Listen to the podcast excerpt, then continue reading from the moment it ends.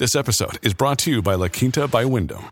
Your work can take you all over the place, like Texas. You've never been, but it's going to be great because you're staying at La Quinta by Wyndham. Their free bright side breakfast will give you energy for the day ahead. And after, you can unwind using their free high speed Wi Fi. Tonight, La Quinta. Tomorrow, you shine. Book your stay today at lq.com.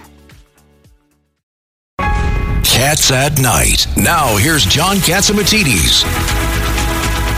Right now, we have some breaking news out of Florida. We have Jimmy Patron, Jimmy Patronis on. He's a CFO of the state of Florida, and he coordinated with all first responders during the Surfside uh, collapse. Jimmy, how are you? He's going to give us an update. What's what's going on in Florida? We saw some very nasty pictures. Yeah, Mr. John, I tell you, uh, it's it's like nothing I've ever seen. So uh, my my job in my office, we coordinate all the first responders. So we did the Surfside building collapse, we did Hurricane Michael, Irma, and now this one. This storm is by far the biggest impact. Uh, it may be the biggest impact financially to the state of Florida because just inflation and property values and where this storm landed. But um, but our urban search and rescue teams they've they've touched over six thousand homes uh, in the last 24 hours where they've actually touched them and visited them and there's nobody there. Uh, they will do that till they touch all those affected. Um, and they just they're doing amazing work. But 42,000 linemen are working right now in restoring power. FP&L's restored about a million homes in the last 24 hours, and Duke about 650,000. Wow.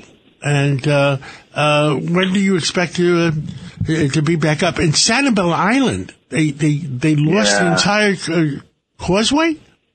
Yeah, so so you're you're familiar with the causeway. There are parts of those causeways are, are, are earthen causeways, so there was washout.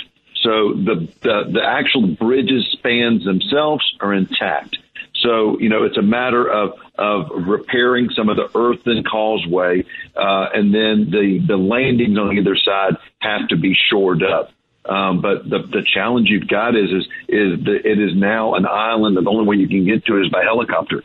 You can get there by boat, but we've got heavy equipment that we've got to get out there. We've got to get front end loaders to clear the roads. So, uh, I mean, we've, we've, we've got to, we've got a mess on our hands, but uh, the governor's doing an amazing job. He's working very hard. Uh, the county is, you know, just doing the best we can with uh, the extreme circumstances that we're faced with. And now the storm has made landfall in South Carolina as the Florida death toll rises. I, it's just unbelievable how catastrophic this storm was. Is yeah, I, I'm at, I'm, I'm currently in the Charlotte County Emergency Operations Center right now. And, and you know, Charlotte County, it wasn't that long ago, it was impacted by Hurricane Charley. So a lot of the infrastructure here and also the building codes that were here were newer. So, so it, it, it weathered the storm better. Uh, Fort Myers Beach is probably the most catastrophic weather event of destruction I've ever seen in the history of, of, of monitoring disasters. Um, and I can I can get you some photos. I'll, I'll shoot them over to you. It's uh, it, I was I went out with Task Force Two last night, and I met with them about eight o'clock, and I was with them till about eleven o'clock at night. And uh, these guys don't know the word stop. Um, they they're working hard, but under extraordinary conditions, just uh, devastating. So far, they're saying about 42 people died in Florida, but millions remain without power. What's the concern now for for South Carolina? Because their infrastructure, I'm just looking now at some video in Charleston. You're seeing a lot of waters, people like using their canoes to get down the streets. It's uh, it's it's frightening because they're not they're not prepared for something like this. No, and, and Charleston, I guess, dodged a little bit of a bullet because it wasn't a direct hit. You know, what we saw with Panama City with Hurricane Michael would have been a considerable threat to Charleston, where you've got lots of beautiful, majestic oak trees. They, they're hard to, uh, to trim because people like the appearance they add, but they they bring catastrophic problems to the recovery process because of the debris that is caused. And when they go down and they're near a home, they'll destroy the home. So um, you know this is this was a big concern, but it sounds like at least by the preliminary understanding I had, Charleston dodged a little bit of a bullet, but it's still it's still bad.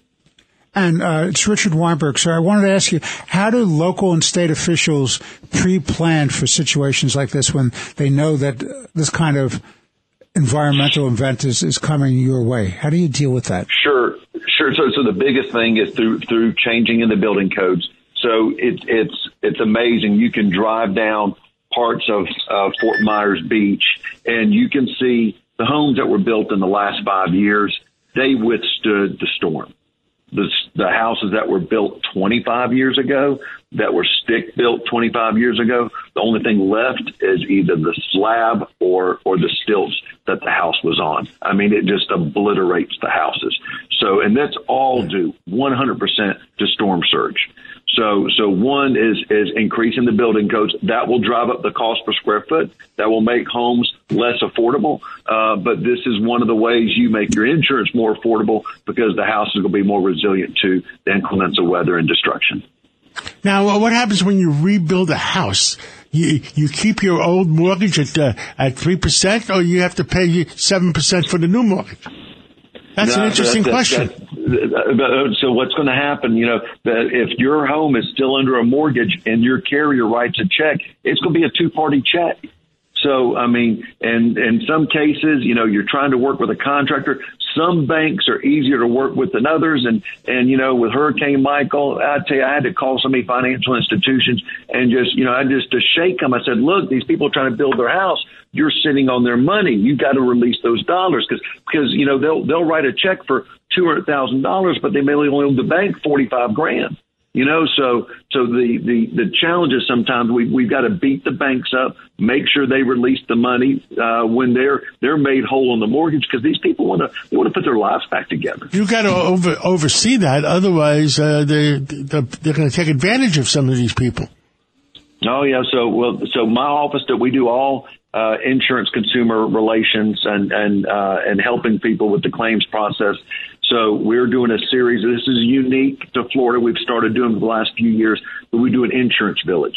And I bring all the carriers in together and I have my entire team sitting there beside them and we make them work through the claims process with our with our people. And and what I've been doing here this week as as with Governor DeSantis standing beside me, we have been beating the heck out of all of these predators that come into the market who prey on because you think about it, somebody's going to get potentially a two hundred or three hundred thousand dollar check from an insurance company if they can get you to sign a construction management contract, or if they can get you to sign with a with an unscrupulous public adjuster. There's these different parasites that will come in because they want to get a piece of that big check. And then, you know, th- then it just complicates everything. In some cases, they're reputable, but it's unfortunate that the, the, the bad really outweighs the good when it comes to some of this destruction because people are vulnerable and they're making poor decisions because they don't have access to internet or cell phones or to be able to talk to somebody to get good advice. Jimmy Patronis, I like the way you talk. You're protecting uh, the consumer and protect Governor Paterson, who's in our studio here. Governor, would you do the same thing? What would you do?